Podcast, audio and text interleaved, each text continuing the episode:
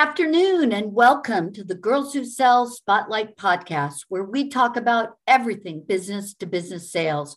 My name is Heidi Solomon Orlick, and I'm the founder and CEO of Girls Who Sell.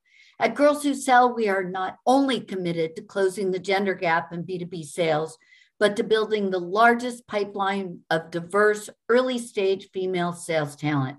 We are more than a company, we are a movement.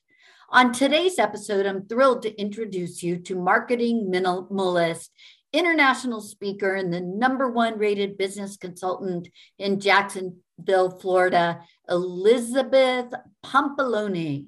Elizabeth, thank you for joining us and welcome to the spotlight. Hopefully, I got your last name right. Did I? Yeah, you did. You did. It's Pampalone, like that's the American way. Pampalone. Okay. Yeah, Pampalone is like the Italian way. I thought I brought a little Italian into the into yeah. introduction. Awesome. Well, thank you so much for joining us. So, why don't you tell us a little bit about your your background? I know you've been an entrepreneur for a while, so um, why don't you walk us through your journey? Yeah, well, thank you for having me on the show. Um, I actually started as an entrepreneur in a very early age. My mom was one when I was growing up. So I had little businesses here and there when I was a teenager. And then I went to school for computer programming and then got a job, got a cubicle, got married. Three months later, got divorced. and then um, decided that I needed to be more in charge and more in control of what I was earning and how I could earn money. Um, even when my circumstance may have been that I wouldn't be able to stick in one particular location if I was moving or whatnot. So um, I started a business at the age of 20, and I've been doing that for a long time, a number of years. And it was really interesting to me that, um, you know, of all the technical skills that I had gained and all the things I had studied over the years of, of being a, an entrepreneur, but also before that, you know, as a teenager and a young adult, I never studied sales yet. That was the number one thing I had to do as an entrepreneur was to sell something. So um, when I kind of had that rude awakening, it was it was uh, interesting, and I I really delved into it as a subject, like I was in a class. Like I had to read about it i had to learn about it i had to learn what to do what not to do and um, so i took it as seriously as, as anything else that i had learned uh, technically and i think that really helped to keep my business going through many different kinds of economic climates if you would say that. Yeah yeah that's really interesting. So um, i'd love to unpack that. First of all what was your business that you started when you were 20 I started a computer repair company and I went into people's homes and fixed their computers and I taught classes to fill that pipeline. So I would teach at senior centers how to do email or how to write a Word document. And then um, people would tell me, well, I don't, my computer doesn't do that. so I would say, ah, I'll just come to your house and help you with it. And that turned into a really, really big business, a six figure business that I ended up hiring multiple employees and even had my husband working with me at one time on. Oh my goodness, that is absolutely phenomenal. And I do, you know, it's interesting because we interview quite a few entrepreneurs, and what you said is so true. How you know you you fall in love with your business or your product or service, but you never think about the fact that if you don't sell it, then you're not going to be yeah. able to sustain it. That's so true.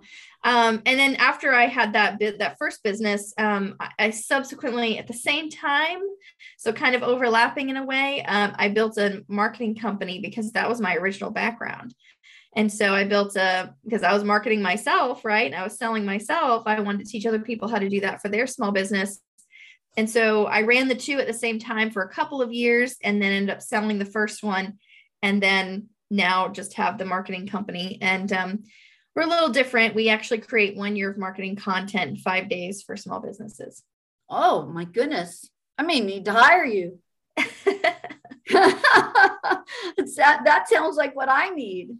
That is that is awesome. So um so tell me, you know, you said your mom was an intra- entrepreneur. Yes. Um you know that that's interesting because not a lot of women have those role models. I, I feel like you're very fortunate. It's two things are really interesting to me. One, that you had a mom who was such a, a great role model to you, but two, you went into predominantly a male dominated type of industry yeah. um, in computer technology, particularly in computer repair, right? So yes. tell me what kind of influence she had on your life early on.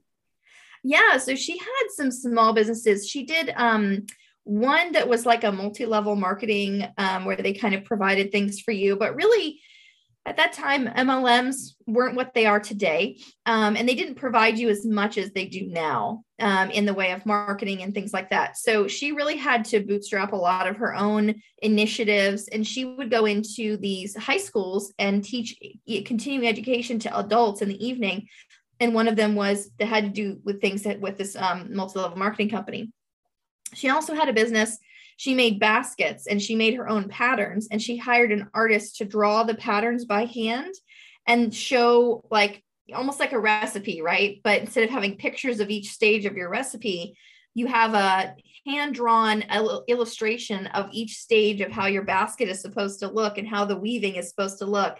Because pictures were just not good enough for my mom. so she had to have them hand drawn. Um, and she wrote a book on, she wrote several books on uh, basket weaving that are still out there today. Um, and she she taught basket classes. She sold baskets. She sold reeds. She did parties, and she kind of made her own MLM, but for herself with this basket weaving thing. It was this really small little business, and she went to craft shows and conventions and all the things. Um, but she did all of that while I was growing up. So, wow, that's actually phenomenal. It sounds quite brilliant actually. Yeah, yeah. yeah, and my grandfather was also her dad was also an entrepreneur. He um started his own consulting business and he would consult high um like higher education um you know, uh, colleges and things and he would help them with their fundraising. And so he was selling the higher education company on, hey, let me help you with your fundraising. And then he would also have to fundraise so he was selling into two different things. And when with my mom, she was, she had those two businesses. And then, so when I was a young kid, I would sit with her when clients would come to the house and they would buy things from her. And I would try and sell them things, you know, they didn't need. I would just be like, oh, have you seen we got this in? You should totally look at this. And so I was kind of like, in, you know, getting all that by osmosis over those years of this is what you say this is not what you say this is how you feel out a person this is how you read them. Um, and we were just selling basket weaving. It was all crafting kind of things. It wasn't anything crazy or illegal. It was just you know simple um, fun things that people didn't need but they were still willing to spend money on and i thought that was kind of fascinating. Yeah yeah it really it really was an embedded life skill for you right that yeah. you learned so early on. That's awesome. So talk to me about what it means to be a marketing minimalist.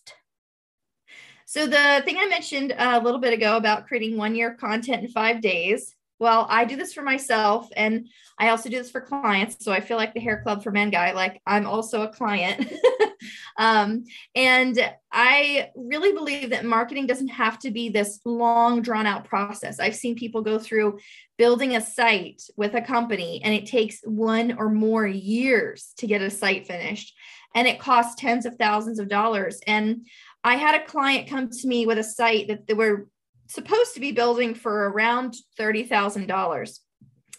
I ended up building the site in three days for around $6,000.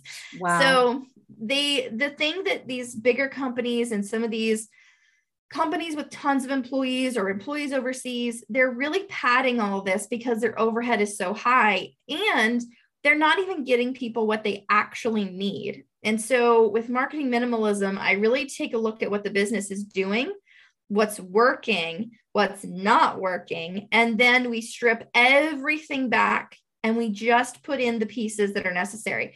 So think of going into your kitchen and taking out all the glasses you own. Every mug, every glass, everything. You take them all out of the cabinet. And then you only put back your favorites because those are the ones you use anyway. And so then your cabinets are cleaner and everything's easier and you don't have as many dishes at the end of the week. and so, you know, you're not you're not looking at it from a perspective of what am I taking away? You're looking at a perspective of I've taken everything out. Now what am I going to put back that makes the most sense? And also the minimalism comes into play with the time. I don't spend a lot of time on these things I build a site in a day with a client. I build a membership site in a day with a client. We do 12 months of social media posts written, designed, and scheduled in a day. That's 365 or more posts. So, you know, I'm looking at it from a perspective of let's minimize the time, let's minimize the effort, and let's maximize what we're actually getting out of these things instead of putting all of our eggs in one basket, let's say social media, and sitting there and hoping it hatches, right? You're just not, right. not going to happen that way. So, um, more about diversification and minimizing time and effort. And, and that's so important for small businesses and particularly entrepreneurs. And I can speak for myself, right? If, if you get that time back, you get you know allows you to continue to reinvest your time in other areas of your business that you know and these other things that weren't necessarily moving the needle um yeah. are just draining. They're draining right? Yeah. Mm-hmm.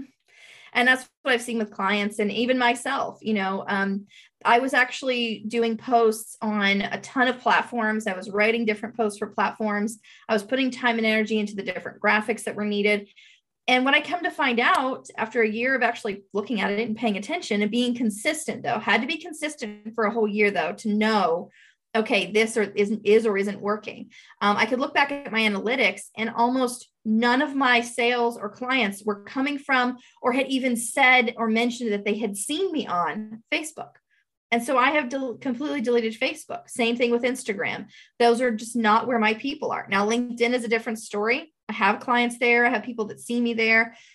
It's a different atmosphere there and a different clientele. And that's who I'm actually trying to reach is those business to business but the other platforms just weren't doing anything and even though people were like oh well you're seen on facebook and google likes you to have all these social platforms not really not necessarily anymore there's a lot of misinformation out there as far as what google wants and what Google, you think you should do for this or do for that and seo and there's just so many terms that are thrown out every day and not everyone knows what they're talking about so i try to just strip all that back and say well, let's look at the basics and most businesses if you think about it 60 years ago, 100 years ago, nobody had yeah, any of have any of and that they did stuff. just fine.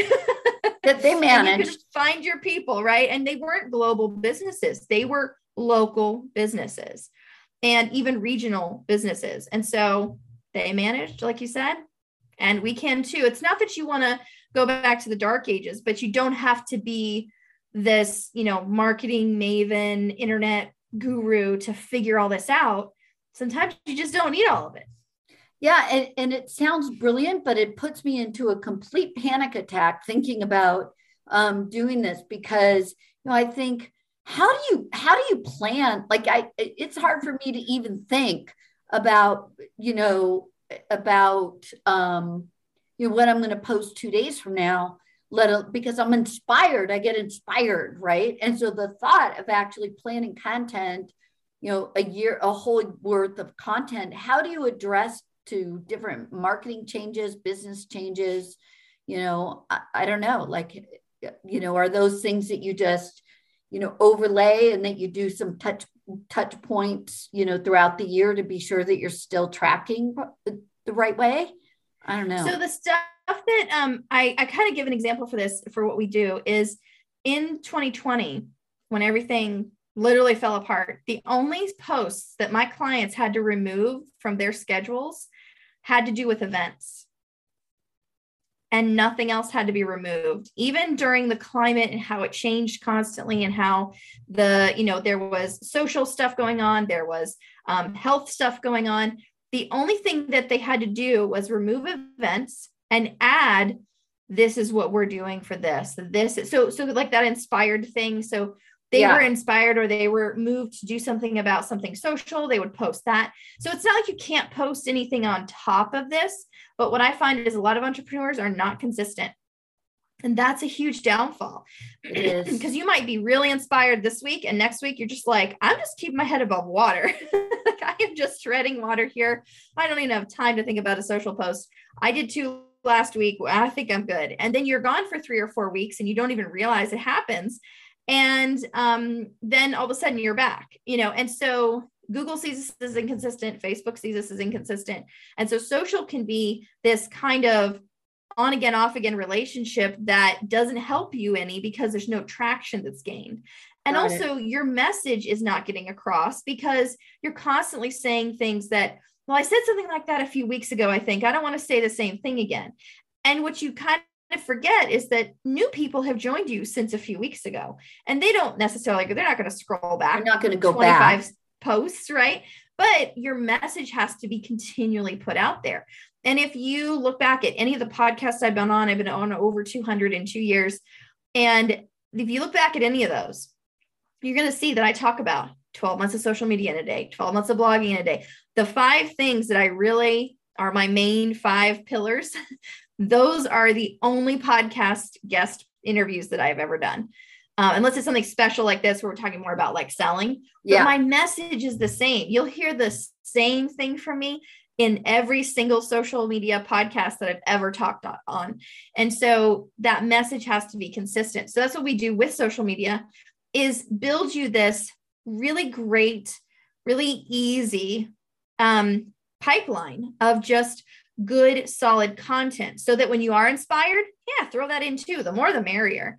But this is to give you that daily, weekly, monthly aspect, whatever those time frames are that you're always there on the third Monday with a post about, you know, whatever it is. Yeah. No, I love that. And I bet, and I bet that you can correlate it directly back to sales. Yes. Yes. You can look right back at the analytics and you can see what posts are being engaged with, not necessarily with likes, but with views.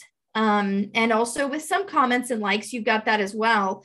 Is but you can look back important? at your views. Uh, so I, I, feel views are more important. Views more important than likes and yes. comments. Yes, because I know that some of the views are scroll bys, but they're not all. I think you have to be on it for so many seconds for it to count as a view. Right. Um, and videos have to be watched for so many seconds before it's counted as a view. But essentially, the views are the people who let's say have you ever gotten a sales call from someone and, and you had spoken at something or you had been pushing out content or whatnot and then they call you out of the blue you've never heard of them you don't know who they are and they say i saw you on this podcast and i saw this post you did or i got this email from somebody who they sent it to me from you know they forwarded me your email or something. And you're you're kind of like well my marketing's working because their random person just found me kind of through my marketing right? Yeah. But it's it's the thing that they never said anything about it. They never directly replied to you. It could have been a year ago a month ago weeks ago it doesn't matter it was a while ago it was probably in the past at some point. and i've also heard people say things like i see you everywhere and that's where they're seeing it but they're not being vocal about it. They're not liking, they're not commenting. That's just not who they are. And I'm sure we, both of us, have seen hundreds of posts that we've scrolled by or even read and never actually clicked like or commented or anything like that. But we've in, imbibed the information and it's in here, right? It's in your brain. and you might remember it, it might trigger at some point. Oh, yeah, this person does this.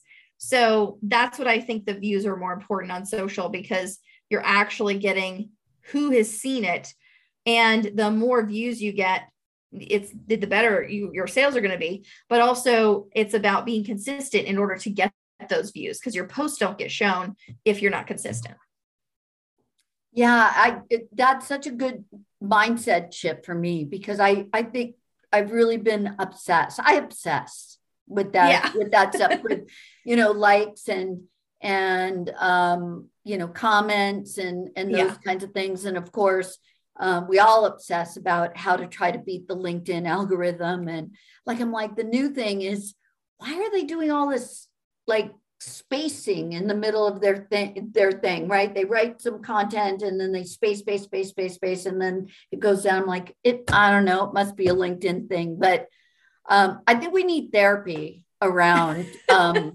this this obsession Yes, yes. And that's kind of what I do. Like I'm really sitting with people. I do these sessions one on one.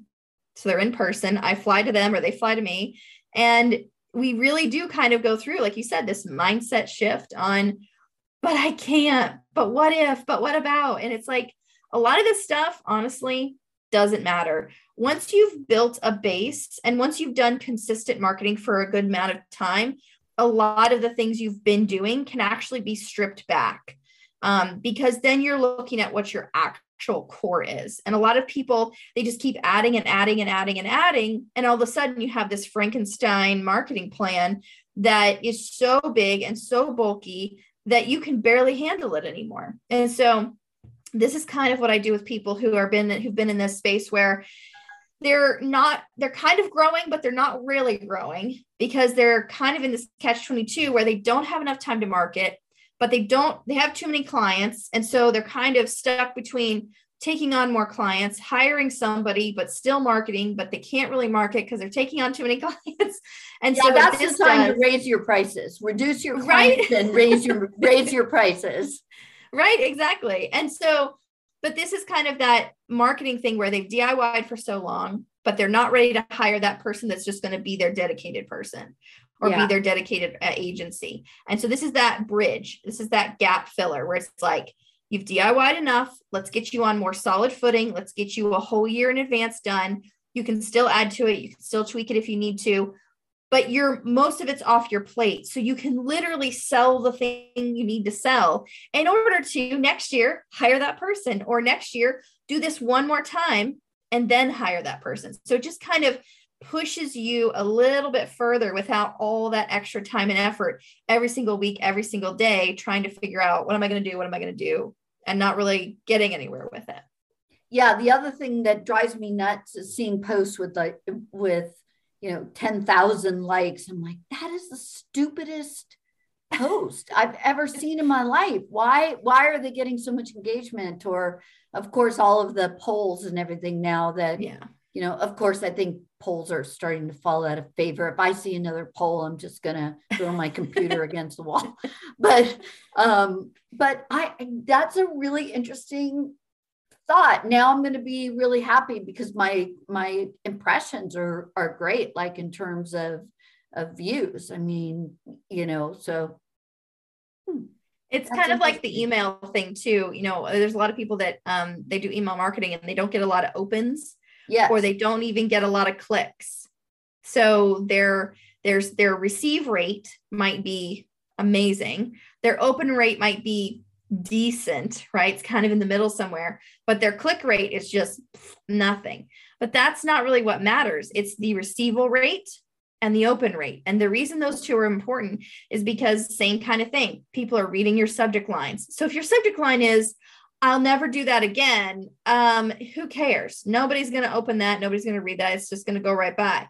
But if your subject line is specific to your content, and you're only sending one thing at a time. You're not sending a newsletter with 50 million items in it. Right. And they can decide is this information pertinent to me?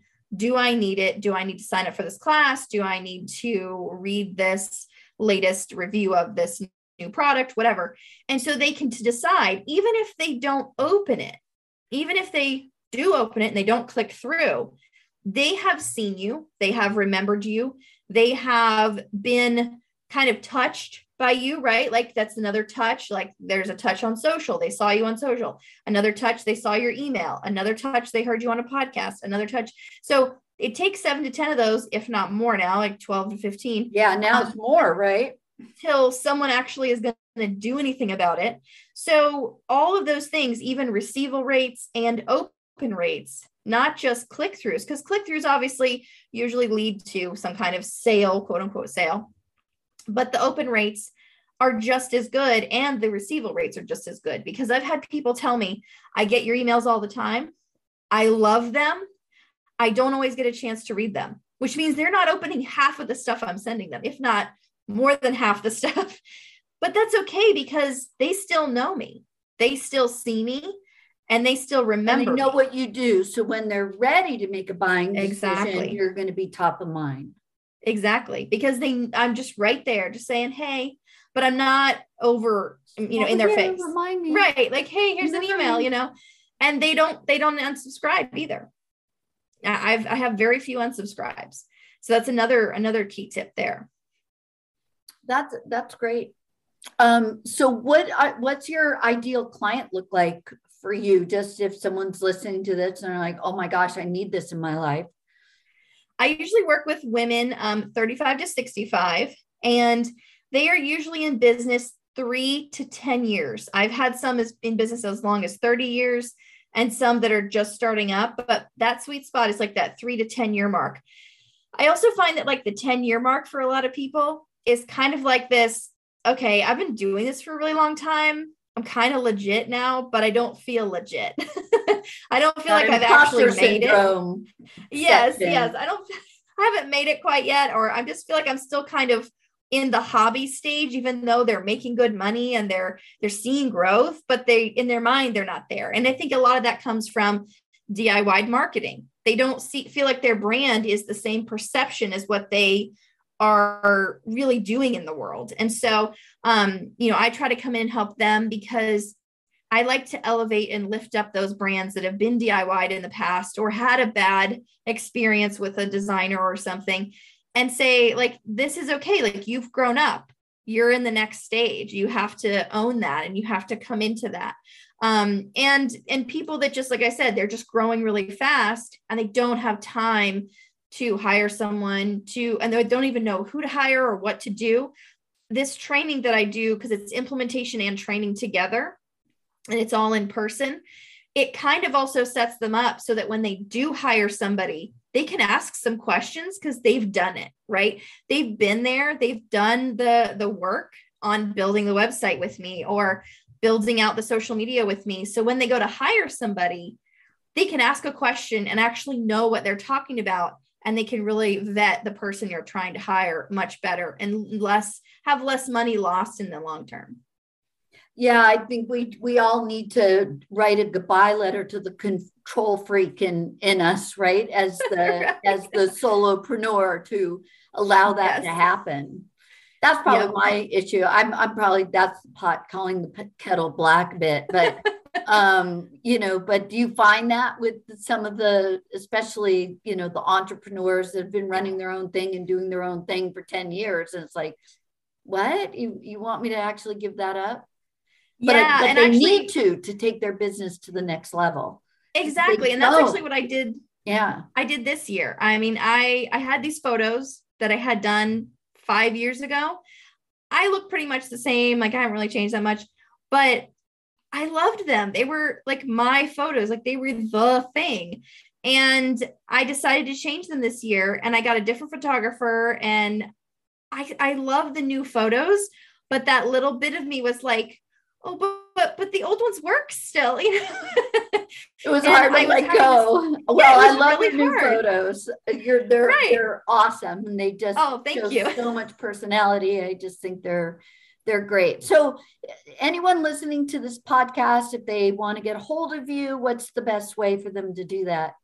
They can go to getabsolutemarketing.com and I actually have a free 15 minute call. I love to chat with people and help them get some direction in their marketing. Um, and I also have the Marketing Minimalism podcast, and that's also on the website, or you can go to marketingminimalism.com and find all that information too.